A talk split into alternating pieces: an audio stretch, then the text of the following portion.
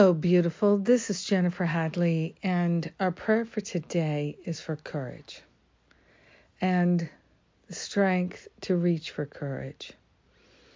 Mm.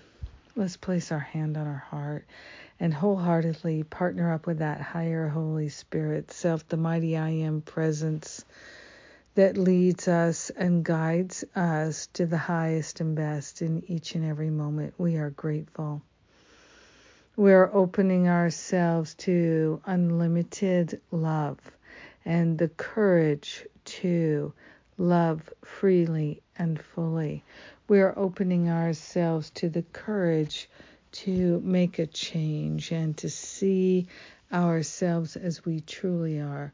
We are opening ourselves to the courage to live a life of great love and the courage to give up all false identification, all false beliefs, the courage to love fully and freely without reservation or limitation.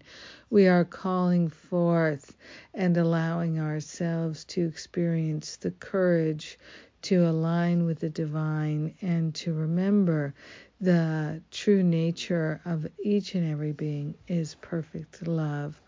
We are grateful and thankful to have the courage to love without conditions. We are grateful to cultivate the courage to love with a high intensity love, the love that can move a mountain. We are grateful that we don't have to make anything happen. Our courage, our strength, our fortitude, our willingness is a miraculous power.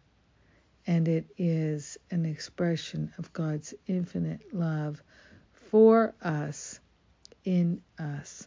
So we are choosing to have the courage of God and to love as God. We are grateful for the courage and strength that we have. In gratitude, we let it be. And so it is. Amen. Amen. Amen. Mm. Yes. Woo. Thank you. Thank you for this wonderful prayer of courage. Oh my goodness. Mm. I'm floating.